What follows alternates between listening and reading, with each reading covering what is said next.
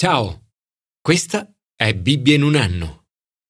Giorno 292. Alcuni anni fa l'attore David Suchet, noto per il suo ruolo di protagonista in Poirot, ebbe un improvviso desiderio di leggere la Bibbia. Si trovava sdraiato in una vasca da bagno in un hotel in America. Cercò in camera e nel cassetto del comodino trovò una Bibbia. La sfogliò e iniziò a leggere il Nuovo Testamento. Nel leggere quelle parole incontrò Gesù Cristo. Di quel momento Sushei ricorda All'improvviso ho sentito il desiderio di leggere la Bibbia. È stato il momento chiave della mia vita. Ho iniziato con gli Atti degli Apostoli e poi con le lettere di Paolo, Romani e Corinzi. Sono così passato ai Vangeli. Nel Nuovo Testamento ho improvvisamente scoperto il modo in cui la vita dovrebbe essere vissuta. La Bibbia contiene le parole più potenti al mondo.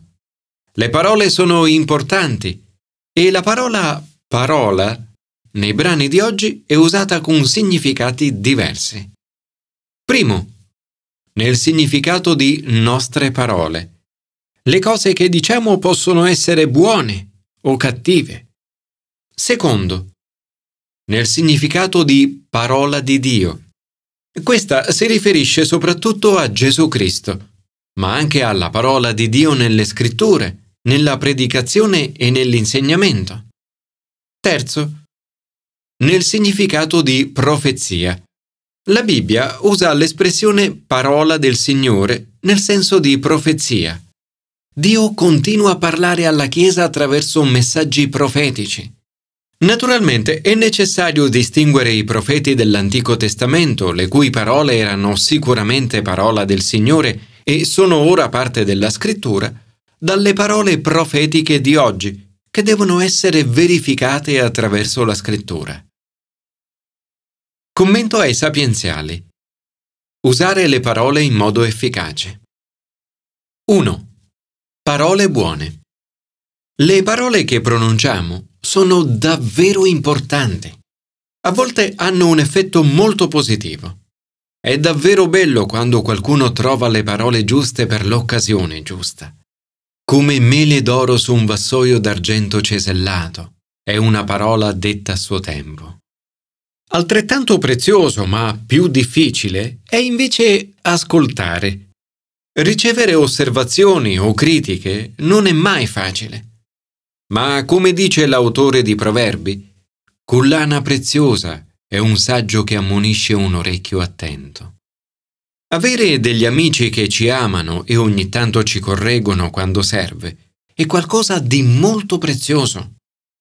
Avere amici e persone fidate che mantengono la parola data è altrettanto importante. Sono come il fresco di neve al tempo della mietitura. La lingua è un organo molto potente. Con la pazienza il giudice si lascia persuadere. Una lingua dolce spezza le ossa. O come dice la versione The Message della Bibbia, la parola gentile abbatte le difese rigide. 2. Parole cattive. L'autore di Proverbi mette in guardia ad alcune parole pericolose. Le promesse vuote portano alla delusione come nuvole e vento, ma senza pioggia. È l'uomo che si vanta di regali che non fa. In genere non è bene passare troppo tempo a parlare con una sola persona o un gruppo di persone. Metti di rado il piede in casa del tuo vicino, perché stanco di te non ti prende in odio. Nelle nostre relazioni abbiamo bisogno di equilibrio.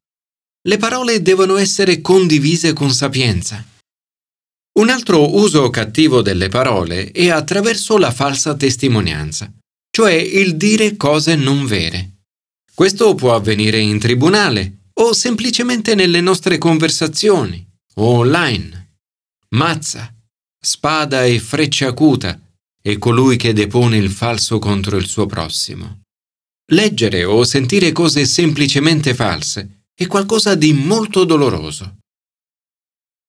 Signore, ti ringrazio per il potere delle parole nel portare benedizione. Oggi ti prego di mettere una guardia sulle mie labbra, e sorvegliare la mia lingua, affinché io possa dire solo parole buone. Commento al Nuovo Testamento. Dedicarsi alla parola di Dio. Vedere un cristiano che abbandona la propria fede è qualcosa di molto triste. Paolo dice che alcuni si allontaneranno dalla fede, dando retta a spiriti ingannatori e a dottrine diaboliche. Per questo dovremmo guardarci dall'inganno studiando la verità, che è rivelata dallo Spirito Santo nella parola di Dio. Paolo mette in guardia dai falsi insegnamenti che vietano il matrimonio o impongono di astenersi da alcuni cibi. Scrive Lo Spirito dice apertamente e infatti ogni creazione di Dio è buona e nulla va rifiutato se lo si prende con animo grato, perché esso viene reso santo dalla parola di Dio e dalla preghiera. Paolo esorta Timoteo a trasmettere la buona dottrina che ha ricevuto, una parola che è degna di fede e di essere accolta da tutti, secondo la quale Dio è il Salvatore di tutti gli uomini, ma soprattutto di quelli che credono. Timoteo è chiamato a prescrivere queste cose e a insegnarle. Deve essere esempio per i credenti nella parola, così come nella vita, nell'amore, nella fede e nella purezza.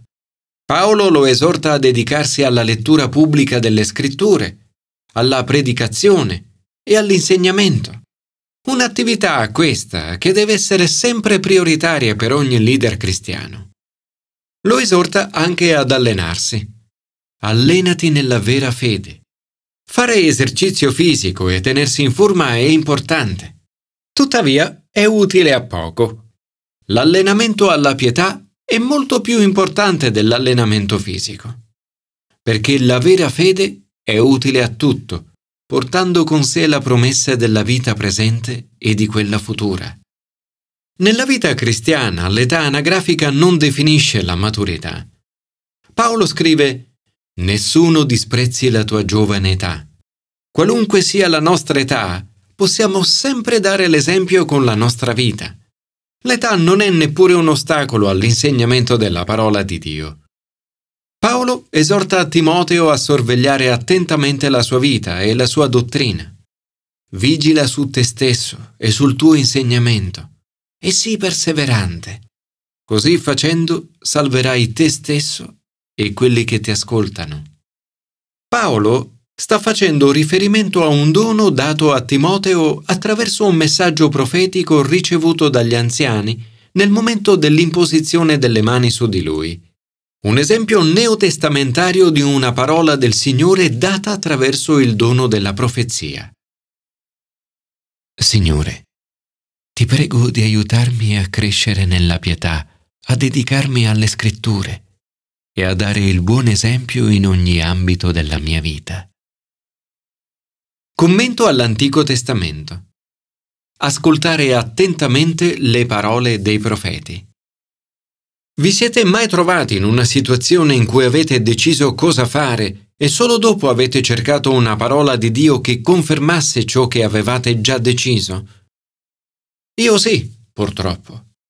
Anche il popolo di Dio si trova nella medesima condizione. Sceglie di scendere in Egitto e vuole che Geremia confermi la scelta attraverso un messaggio di Dio.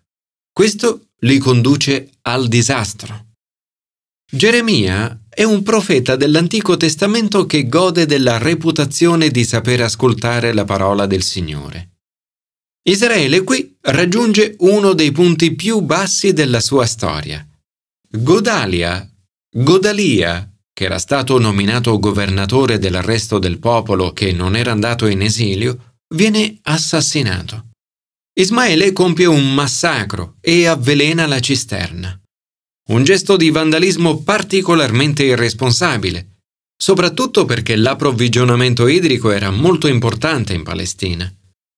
Giovanni è perfettamente in grado di affrontare Ismaele e la situazione militare ma il suo unico pensiero è di fuggire in Egitto, lontano da quella che immagina essere un'inevitabile rappresaglia babilonese.